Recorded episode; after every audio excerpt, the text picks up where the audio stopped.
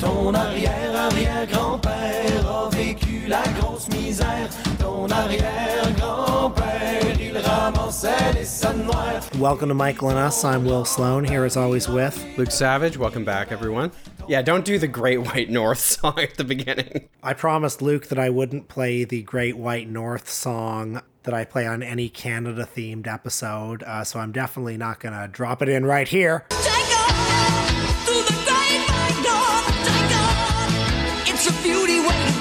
But we do have some Canadian content on this episode, and I'd actually like to kick things off with the death of a great Canadian artist this week, Michael Snow. Uh, if you're not familiar with the name Luke, you're definitely familiar with some of his work.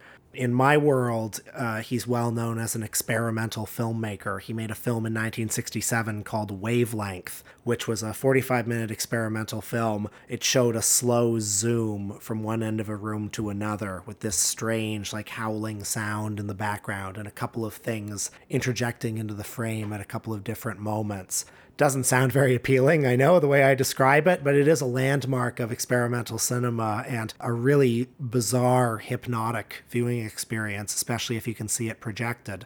But he was a multi hyphenate. He was a visual artist, a jazz musician, did a lot of jazz piano, uh, sculpture, photography. Uh, you have definitely seen at the Sky Dome, also known as the Rogers Center, our baseball stadium here in town, his enormous sculpture on the side of the building of the fans, you know, the bronze sculpture of the fans sitting in the balcony. He also did that wonderful installation at the Eaton Center, our big mall in the city, the, the geese. Uh, I believe it's actually known as Flight Stop. And in addition to being a very famous art installation in Toronto, that was the subject of a very famous court case as well, which was uh, an important case on moral rights in Canada, the right of the author. Michael Snow created this installation, and then in 1981, during the Christmas season, the people who ran the Eaton Center put little Christmas bows on all of the geese and he sued because he said that that compromised the integrity of the artwork and the judge agreed the ruling said that it quote distorted mutilated or otherwise modified the artwork and I know that it was quite a divisive ruling. There are certainly certainly were people, and probably still are, no shortage of people who would say, "Well, you know, he created this artwork for you know the Eaton Center, and uh, they own it, and blah blah blah." But, you know, what world would you rather live in? Wouldn't you rather live in the world where, like, you can't buy the Mona Lisa and then paint a mustache on it? We, we should probably describe the uh, the exhibit a little bit for people who aren't familiar. So the Eaton Center, as Will said, you know, it's it's the big sort of downtown shopping mall in uh, in Toronto, and um, you know, it's a shopping mall. It's got four levels, but it does have a lot of uh, natural light because there's this big skylight for a roof, and so that's where the exhibit is. Correct? It's all the geese sort of lining the skylight. They're all held on strings. It's like a flight pattern, basically. Yeah, so it is it is unusually elegant and quite grand in scale for an otherwise uh, profane space like the Eaton Center. And, you know, they wanted to make it profane too. And incredibly, you know, this legal system made them stop. Anyway, so, some years ago, I think like 2015 or so, I remember at the Toronto Film Festival seeing Jonas Mekas, who has passed on since then, but he was in his 90s at the time. And he was a great experimental filmmaker and writer and poet. Was introducing a film, and Michael Snow was in the audience and Jonas Mekas, in you know his grand way, said something like, "Toronto is the city of Michael Snow." And I remember, I first of all, I remember feeling very privileged to to see that interaction. You felt a pang of pride.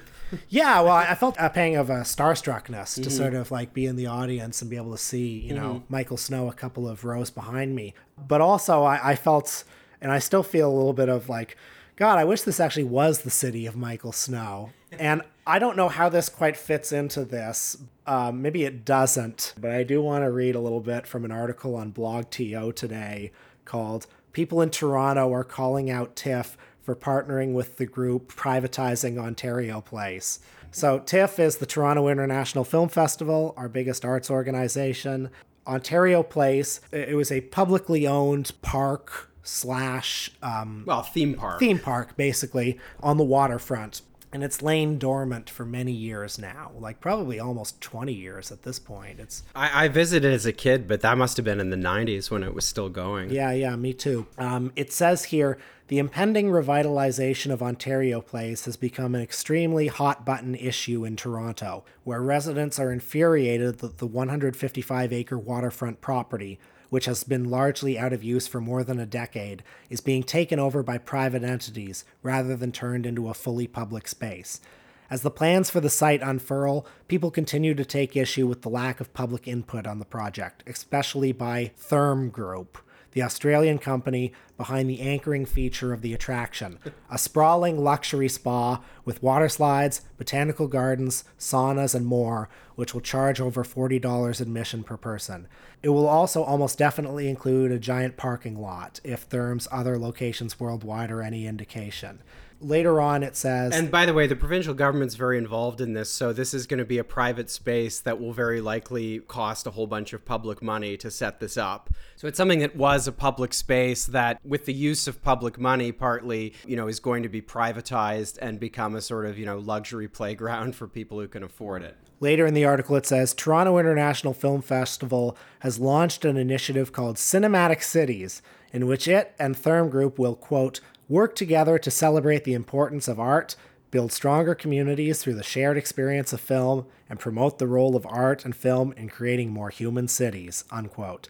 To do this, over 10 years, the two will host a TIFF X Therme Talks series about, quote, how art and film promote the holistic growth of healthy, engaged cities and citizenship, unquote. We're like we're like one adjective away from like synergize or innovate there. A, a cinematic arts installation and will work to bring film into communities that may not be able to access typical TIFF programming Access. in other new ways. uh, so a, a lot of people are upset. There's a there's a tweet here by one fellow reacting to TIFF's announcement that says this piece is so weird. It feels like TIFF have agreed to run propaganda for Therme for the next 10 years. The images are even Therme's brand watermarked promo images for Ontario Place. What's going on? Uh, so a lot of unhappiness. The the former mayor of Toronto, David Miller, has come out against TIFF for this. I'll just say, you know, if TIFF really wants to write this, they should invite me to introduce a movie somewhere. But they uh, they never have done that. So, Uh, do they really care about the community? I don't think so. anyway, I don't know what a Michael Snow city looks like, but um, I, I don't think it's this. Well, I was not aware of this story, but that is so uh, depressing to hear that, and it's so emblematic. I mean, a version of this is, you know, happened everywhere, is happening everywhere. We have an institution like TIFF, which is, you know, one of uh, Toronto's, one of Canada's major cultural institutions. And the market has just penetrated everything now, such that, you know, not only is the money of major corporations, in this case, this, uh, you know, Australian development company or whatever it is, not only do these companies have their financial footprints all over major cultural institutions and everything else, but now they're, you know, intruding into the public communications of uh, things like TIFF as well, such that you know, in that statement you read, it's like, you know, arts and culture brought to you by, you know, uh, Yeah. you know, like brought to you by our sponsors. And then, you know, then there's all this like paternalist language about like, and, you know, they're helping bring arts and culture to communities that don't necessarily aren't able to access them, you know? And it's just like something that should be shared. I mean, by definition, you know, culture. And then, you know, I, you're talking as well about Ontario Place, like an, an erstwhile public space that's being reimagined as a, you know, private one and a site of profit the inegalitarian spirit of that, you know, comes through quite overtly in uh, stuff like the thing you read. It's like in order to access culture now, which I mean, God, we're using to, to use the the language of access. You know, it's like to talk about culture in the way that American politicians talk about like affordable, accessible healthcare or something like that. To talk about it as if like it's only because of like the beneficence of this uh, you know of, of, like private capital that you're that you're able to like go see a movie or something oh it's so morbid well i didn't even know you were going to talk about this but uh, i mean it seems like we could use a little bit of the spirit of the film that we watched uh, this week which was a remarkable quebec film from the early 1970s by the quebecois director gilles Groulx. the film is called 24 hours or more It was filmed almost exactly a year after the 1970 October crisis in Quebec, which I suppose you can consider this discussion a sort of spiritual successor to the episode we did, which was called Black October, in which we talked about Robin Spry's film um, dealing with the October crisis. Si vous voulez vous lever, nous allons observer une minute de silence pour ceux qui sont morts en luttant pour la classe ouvrière.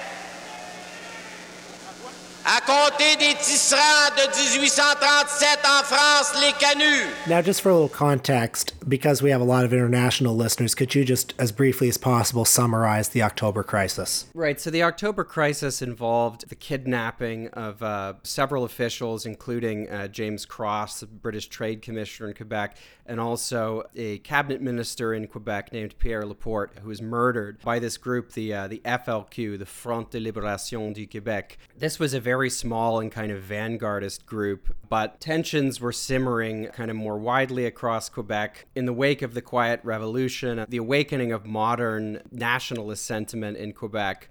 At the behest of the government of Quebec, the federal government under Pierre Trudeau legislated something called the War Measures Act, which, you know, at, th- at, this point in Canada, there was no embedded Bill of Rights. There was no constitutionally enshrined, I should say, Bill of Rights. There was something called the Bill of Rights, but it was statutory. So you could just, if you were the federal government, you could just like turn it off, basically. You could say, uh, uh, well, uh, we're in a state of exception, so rights uh, do not exist. Um, and so the federal government, with the support of most of the Canadian Parliament, aside from 16 members of the New Democratic Party, supported uh, the imposition of the War Measures Act, which basically suspended habeas corpus in Quebec.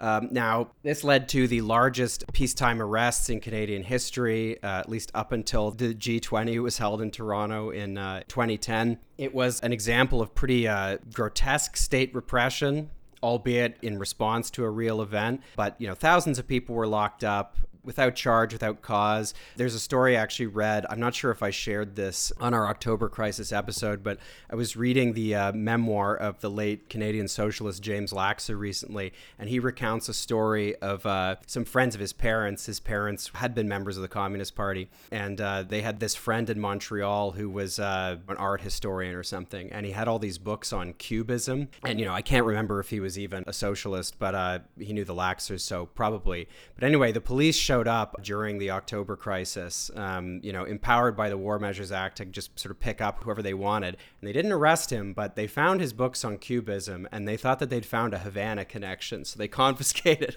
all of his books on, on Cubism. The crisis was also kind of seized on by authorities. Uh, you know, as part of there was this kind of wider crackdown on um, the organized left. Obviously, it was also seized on to you know essentially rig the election, the mayoral election in Montreal for Mayor Jean Drapeau. It was a uh, a tremendously repressive episode that is nonetheless remembered. I mean, you know, I would love to know if there's anybody from Quebec or who grew up in Quebec listening. I would love to know, you know, how the events of October 1970 are remembered. You know, how how they're publicly remembered in Quebec because in English Canada, I think they're most synonymous with this just watch me moment that Pierre Trudeau had. You know, Pierre Trudeau obviously was himself a product of the Quebec intelligentsia, and we know it was a prime minister from Quebec. But in this speech, Trudeau is uh, you know is defending the imposition of the War Measures Act to a journalist, and you know you're taught about this moment in you know if you if you go to public school in English Canada anyway, you're taught about this moment, and I don't know, it was always uh, rendered to me as this was Pierre Trudeau being you know really cool and defiant in the face of this idiot journalist who was asking him like, why are there tanks rolling into the streets of Montreal, and why does Ottawa look like a war zone? But, you know, instead of remembering it for what it was, which was this pretty grotesque suspension of civil liberties, it's remembered because uh, Pierre Trudeau gave this, you know, epic speech where he said, you, you, know, he was asked, how far would you go? And he says, just watch me. In the kind of society that you yeah, live well, in. There's a lot of bleeding hearts around who just don't like to see people with helmets and guns. All I can say is uh, go on and bleed, but it's more important to keep law and order in this society than to. Uh, uh, be worried about uh, weak-kneed people who uh, don't like the looks of, uh, of a at, at any feminine. cost? At any cost? How far would you go with that? How far would you extend that? Well, just watch me. Now, this film, 24 Hours or More by Gilles Groulx, was released in 1973 but filmed in the autumn of 1971 and is a kaleidoscopic portrait of life under consumer capitalism in Quebec at the time. It encompasses, according to its opening minutes, 56 topics, although I was not uh, carefully keeping track. Uh, I thoroughly enjoyed this movie. The most obvious comparison that one would make is somebody like Godard, but you know there were filmmakers all over the world, whether it's Miklos Jancso in Hungary or Glauber Rocha in Brazil or Nagisa Oshima in Japan. It felt like at this particular moment in history, the 1960s and 70s, there was this massive worldwide, at least among some filmmakers, interest in trying to create a form of cinema that could express revolutionary ideas cinematically. This pushing against a bourgeois, corrupt, capitalist form. And uh, thank God we don't do that anymore, you know? Yeah, I mean, 24 Hours or More uh, was an incredible film. I was familiar with it and I wanted to watch it for some time, but I never actually seen it until today. And I mean, it is absolutely remarkable just as a piece of filmmaking, even if you're not aware of the, of the kind of wider context of, you know, Quebec society at the time and what was going on. Um, I think it's still very much worth a watch. And you can watch it, by the way. Maybe we'll include the link on the National Film Board of Canada website, streaming for free. Hopefully, that's available to people outside of Canada as well, though you can probably always use a VPN.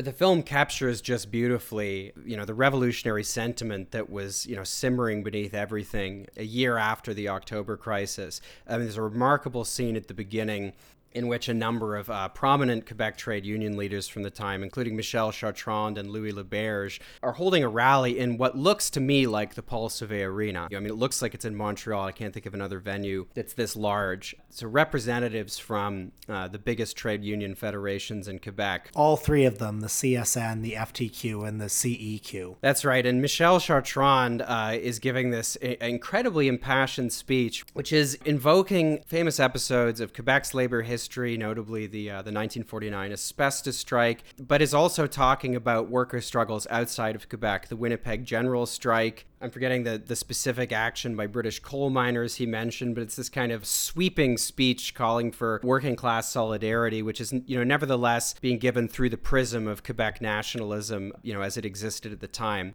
One of the very interesting things you see in this film is the complicated relationship between the Quebec nationalism, which was very much interwoven with socialist politics, and the kind of internationalist and universalist message, which is inherent in the socialist ideal. So at this rally, you know, you hear this language of uh, working class internationalism and, and militancy, but then it's directed at, you know, like the bourgeois middle class nationalists in Quebec and the liberal government in Quebec of Bourassa and its collaborationism with the Ottawa regime and things like that. It's, uh, it's really quite remarkable footage that's captured here. Uh, Louis Laberge, the longtime head of the uh, FTQ, gets the crowd. Uh, this might have been my favorite moment in the film. I mean, it's not even particular. There's nothing even particularly profound about it. I just thought it was remarkable where he gets the crowd singing this kind of, and it's like this this song about getting like hit in the head with a truncheon by a cop, and in every verse you're getting hit with an additional truncheon, and like this entire crowd of what looks like about twenty five thousand people, they all know the song and they're all they're all singing it. Uh, it's fantastic.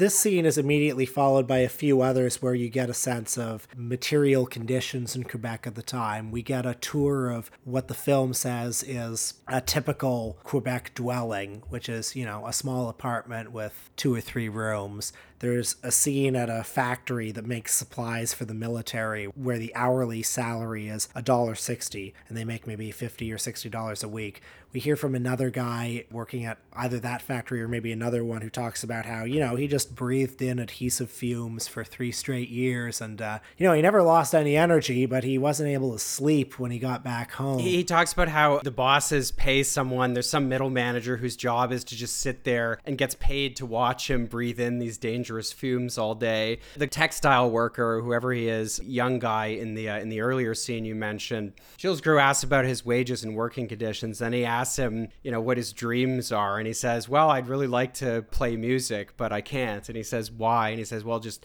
I don't have enough money. I literally can't afford a musical instrument. The film gets at this same idea again and again. The point is not just that capitalist society is alienating or that it's oppressive or that it's exploitative. You know, you work for a dollar sixty an hour or whatever uh, this textile worker says. It may be all of those things, but also there's an affirmative message contained uh, within that, which is that human freedom as a whole is being suppressed. People's creative agency is being taken from them. The time that they might spend uh, doing anything, spending time with their families, enjoying their lives, reading a book, playing musical instruments, perhaps doing absolutely nothing at all. That's being taken from them as well. And instead, they're forced to engage in a daily battle for subsistence, while the system continually makes even that struggle more and more difficult. Now, for a little bit of wider context, I mean, this is 1971, so, um, you know, Quebec is not immune. The Quebec economy is not immune to what's afflicting the global economy around this time. There's widespread inflation. The early 1970s is when we really see the beginnings and the first stirrings of what becomes the neoliberal project. It's kind of, uh, I guess people didn't realize it at the time, but it's the end of sort of post war affluence in a big way. It's in the late 1960s or early 1970s, I'm forgetting, where basically prices uh, skyrocket and economic growth stalls. And then, you know, in Quebec, the Bourassa government, and then, you know, nationally in Canada, the federal government under Pierre Trudeau begins to implement proto versions of, you know, the types of economic policies that just, you know, define our existence today. So they begin tightening the screws of fiscal and monetary policy. They try to tackle inflation basically by lowering people's living standards. So very similar to what central banks around the world are, are doing or are about to do now. You know, they're they're basically deliberately trying to trigger a recession. The idea that if you restore competition by making people's wages lower, the goal is to reduce wages and also throw huge numbers of people out of work because if they're not in work, they're not earning wages and they're not spending. And so the idea is that it'll bring down inflation. At the same time, you have, you know, the idea that public spending is driving inflation. That becomes really part of the fiscal orthodoxy. And so public spending starts being cut. And so, you know, this is happening everywhere throughout the 1970s in Canada It's particularly acute in Quebec. And actually, a few years after this, I suppose five years after this film came out, when the Parti Québécois finally came to power, I mean, that did represent a climax of sorts for the process that began with the Quiet Revolution and the awakening of, uh, you know, modern Quebec nationalism. But it also had a lot to do. I mean, the PQ also won the election because the Bourassa government had moved in a right wing direction when it came to the economy. And of course, the other big component in this project, this kind of suite of economic policies, was trying to reduce the power of organized labor. And because this film was shot shortly after the October crisis, the state and the police have very recently been implicated in, you know, the suppression of the trade union movement. Now, to set the stage a little bit for this kind of wider economic context we're discussing here, I want to read a little bit from an excellent book by a Canadian scholar who's a friend of mine, uh, Christo Aivalis. It's called The Constant Liberal Pierre Trudeau Organized Labor in the Canadian Social Democratic Left. Um, so, this is, a, I think, probably the definitive study of Pierre Trudeau. And, you know, if you learn about Pierre Trudeau inside Canada or outside of Canada, you know, you learn about, you know, his, uh, his conception of federalism. And, you know, there's a million books about Pierre Trudeau's, uh, you know, the Charter of Rights and Freedoms. It was brought in in the early uh, 1980s. You learn about how he dated Barbra Streisand and he was an international sex symbol and he did a pirouette behind the Queen, all that stuff. Something that you were just not taught about Pierre Trudeau, which I don't think I adequately understood until I read Christo's book, is just what a, you know, an ideological conservative he was when it came to the economy. You know, I, I was doing some research for something else recently and I found a newspaper article about Pierre Trudeau's campaign for the Liberal leadership in 1967. Trudeau was justice minister and he ran to succeed Lester Pearson as a liberal leader and prime minister. And, you know, this was the, really the beginnings of Trudeau mania, which was sort of Canada's version of JFK or something. It was not, as sometimes depicted, this kind of, you know, thing that swept across all of society. I mean, it, there were particular socioeconomic uh, niches and, and income brackets where I think it was a little more acute than some others. But at the height of this, all this enthusiasm about this transformational leader, you know, I found this newspaper article where it's Pierre Trudeau and he's blasting like this culture of entitlement entitlement and welfarism, which is making people lazy. I mean, it's actually pretty unusual rhetoric for the late 1960s. Christo has a chapter in his book on inflation and wage and price controls in the 1960s. And by the way, the, the book, in, in addition to being a, a study of Pierre Trudeau, is also a study of the Canadian Social Democratic left and labor movement's response to Pierre Trudeau. And, and that is another you know, place where the book really shines. Christo did a lot of reading of trade union journals. No one had ever conducted a systematic study of them before. I mean, it's quite remarkable. You know, in the in the mid 1970s, trade union density was much higher, but you know these unions, including uh, the Quebec unions that we see depicted in the film, they had these big research departments, and they were issuing detailed policy alternatives in the face of this more right wing direction many governments were pursuing. One of the things that uh, Gilles Groulx takes aim at in this film is the kind of paternalism of the ruling class in Quebec um, and the Canadian ruling class at the time. And um, just as an example of that paternalism and of, I guess the social attitudes that were running through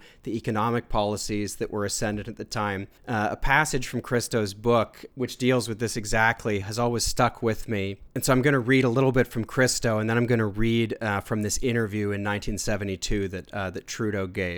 Christo writes In an interview in 1968 on Runaway Expectations, Trudeau outlined his worries about an increasingly connected and purposeful generation whose desires and ambitions comprised, quote, the great threat or the great challenge to organized society. These desires were rooted in a post war world where everything education, sustenance, liberty, employment, and equality was deemed possible. Trudeau thought that these demands imposed a burden on taxpayers, and he yearned for the quote, conventional wisdoms of the past that wealth and progress must come from capitalist ingenuity and profit, and that Canada had reached the limit of what was possible in terms of social welfare. Stemming the tide of selfishness would be possible only if, quote, the revolution of rising expectations was defeated by making it clear that, quote, there is a limit and this has to be instilled in the psychology of the people. By the way, I brought this interview of Trudeau's to the attention of uh, a friend of mine uh, who knew him, who very quickly pointed out the irony of uh, you know Trudeau, a guy who inherited millions of dollars from his dad, uh, speaking this way. The expectation that life could improve regardless of increased profitability was absurd. In 1972, Trudeau reiterated his view that inflation was perpetuated via, quote, great expectations being created by the very nature of the society we live in. People are asking for more in every area, whether it be for welfare or for the farmers or for the industrial workers or for the managers or for the entrepreneurs, health, education. People want more. And I think this is a political reality which has overtaken most Western societies. I think it came with the advent of television and mass communications. It's perhaps too much information of what the Joneses are doing and what we must do to live up to them. And this has caused these great inflationary pushes. So I think that's a very fascinating comment. I mean, you know, it's a reactionary and paternalistic one, but I find it very interesting that for a member of the Quebec uh, intelligentsia like Pierre Trudeau, he was able to look at this suite of things he mentioned, you know, this this culture of rising expectations, which to me is just I mean, that should be the direction of travel in a democratic society. People should expect more. People expected more for a reason. A series of institutions had been created through popular struggle and because of the experience of the Second World War and a number of other things, which, for the first time in history, uh, were beginning to create a kind of broadly shared uh, prosperity, and which by the 1960s were leading to things like the New Left, uh, the kind of radicalized student movement, you know, the people coming of age as part of, you know, the first generation that had come of age in the wake of everything I just mentioned. And instead of wanting less, people wanted more. They started asking questions about the society around them. They took on a, a thicker conception of what human freedom might mean and what it might look like. They started sympathizing with people around the world who were engaged in other kinds of struggles and expressing solidarity towards them. I mean, that's something that runs through 24 hours or more very strongly as well. There are sections which deal with, uh, you know, the Vietnam War. There's a speech of Fred Hampton's that's quoted. There are newspaper headlines quoted about the suppression of the civil rights movement. There's a reference to Palestinian liberation. All of these things, uh, which Trudeau, I suppose, is indirectly alluding to uh, in the passage I just read, they define the radicalism of the 1960s and the horizons of democratic possibility that it opened up. But there was a cast of elites who, uh, you know, I think it comes through very strongly in that passage. You know, they weren't they weren't excited by this. They thought it was not even a problem. This was the great challenge of post-war democratic societies. Was how do you tamp down political radicalism and how do you tamp down the expectations of working and middle class people that you know their paychecks are going to get a little bigger each year. They're going to be able to expect, uh, you know, public goods like health and education. They're going to expect, you know, beautiful public spaces and all of which is going to require you know levels of public investment that are going to require greater redistribution of wealth et cetera et cetera. These are not potentialities to be realized. They're problems to be you know managed and contained. And the efforts to contain them are obviously a, a big part of the the wider backdrop of this film. Progress is, uh, is, a, is a symbol of tragedy for their way of life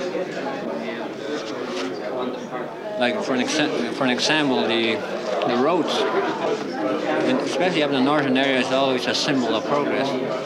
But to the north, but to the Indian people, it has been a, a symbol of impending tragedy for their own traditional way of living. Well, I think that about covers it, folks. Uh, just want to uh, tell folks a little bit more about the viewing experience. I mean, it is uh, simply a series of vignettes. There isn't one really consistent through line, except for, as you put it while we were watching it, an indictment of the basic premises of the society that we live in.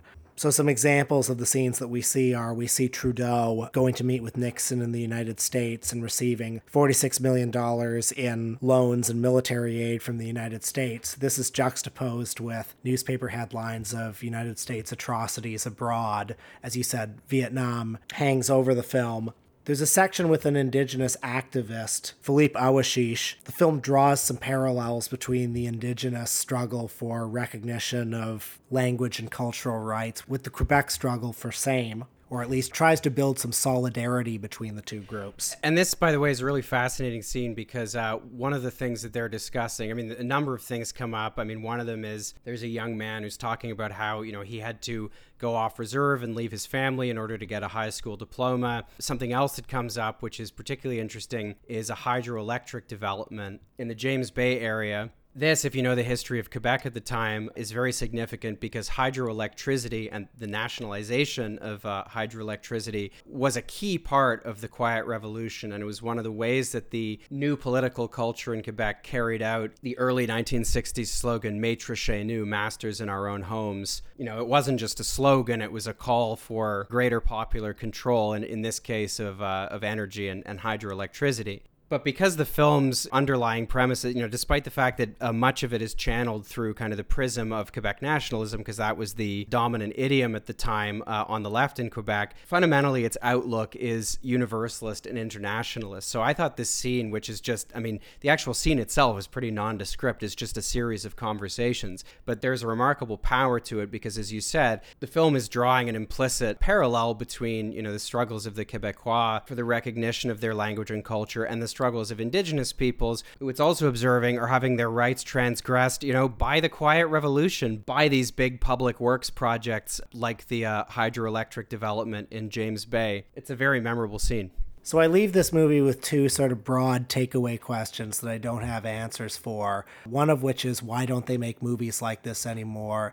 And the other of which is the fervor of the opening Union rally that we see in this movie. Why has that never been successfully recaptured? Well, in Quebec, but also throughout Canada. The first question I don't have an answer for. I don't know how related this is, but I mentioned Jean Luc Godard earlier. He's the most famous kind of revolutionary filmmaker. And, you know, he was making those extremely politically radical movies in the early 70s. And then in 1980, he came back with a film called Every Man for Himself, which was his return to mainstream commercial narrative filmmaking. It had movie stars in it. And that's also a movie that I guess you could say is, if not anti-capitalist, it's it's weary of capitalism. But it's about three characters trying to find some sort of personal liberation in this enormous crushing society that they live in. That's the direction that his career went. Now, the director of this film uh, didn't have as happy a fate as Godard. Uh, you were you were looking up his career, and apparently he he died in poverty. Well, on the Canadian Encyclopedia, uh, the the entry ends with uh, Groulx did not go back to filmmaking. He ended life forgotten and poverty stricken. I get a general sense that a movie like this, if it were made today, a movie that questions the basic premises of society, well, certainly in 1980, when Godard made Every Man for Himself, I think it would have been regarded as sort of like childishly naive, or would have been regarded as, ah, aren't we kind of over this by now?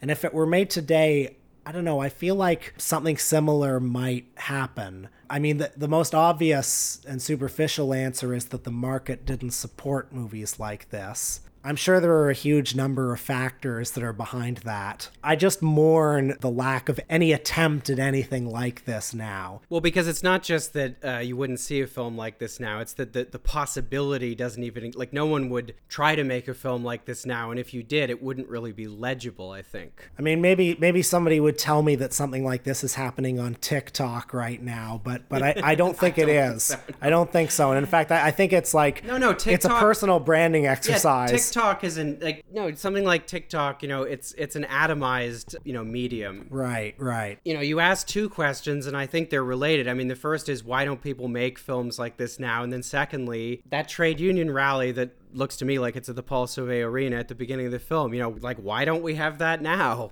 And I would give kind of the same answer to to both questions. I mean, you don't have the same kind of cinema because you don't have an organized working class in the same way. You don't have a powerful organized left of the kind that existed in the 1960s and 70s. Why don't you have those things? Well, because the Pierre Trudeau's of this world got their way. The project of containing this basically by bludgeoning the labor movement and implementing fiscal austerity, I mean, that worked. It took decades to work, but eventually it did restructure society. It restructured, or in many cases, just destroyed all of the industries that sustained industrial unionism and the much thicker trade union density that came along with it, such that, you know, by the time the 1990, you know, by the time you and I were born, and by by the time I suspect, you know, many of the people listening were born, the neoliberal market society isn't just one horizon. It's not just, you know, one possible political project among others that might also succeed or be realized. It's the only horizon. So we return to this again and again on the show. And, you know, this is one of our listeners recently joked, you know, why don't they just make the whole podcast out of the end of history, which I liked.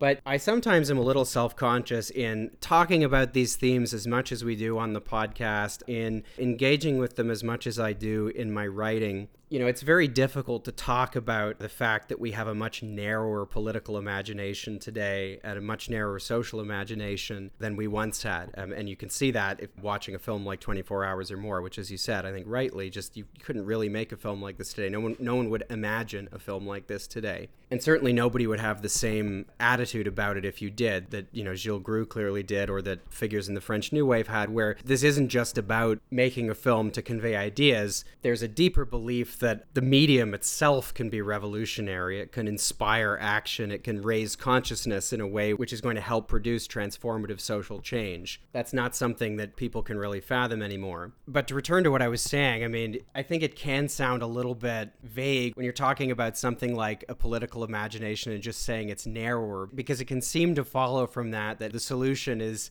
you know, equally vague. It's like, well, we just need to broaden our minds, man. We need to just like get back to thinking big. That almost sounds like it's channeling, you know, the neoliberal attitude towards social change, which is like, again, a very atomized one. It starts with each of us. We just got to raise consciousness. You know, before you know it, you sound like the, you know, we charity people shit. You sound like the people on We Day all of which is to say that you know when we talk on the left today about the narrowing of political horizons we are actually talking about something with discernible and identifiable material roots. This is not some vague or nebulous thing. It's not that for reasons which are just kind of impenetrable and unknowable to us societies decades ago had some kind of grander spirit or grander ambition The expanded democratic horizons of the mid 20th century didn't come about because of some nebulous, you know, spiritual awakening or something like that. They came about through popular organization and struggle. They came about because for a fleeting few decades, human beings created societies where enough people did not have to think only about their own subsistence, that they were able to question the premises of the society around them and formulate alternatives to it and work in solidarity with others to try to bring those alternatives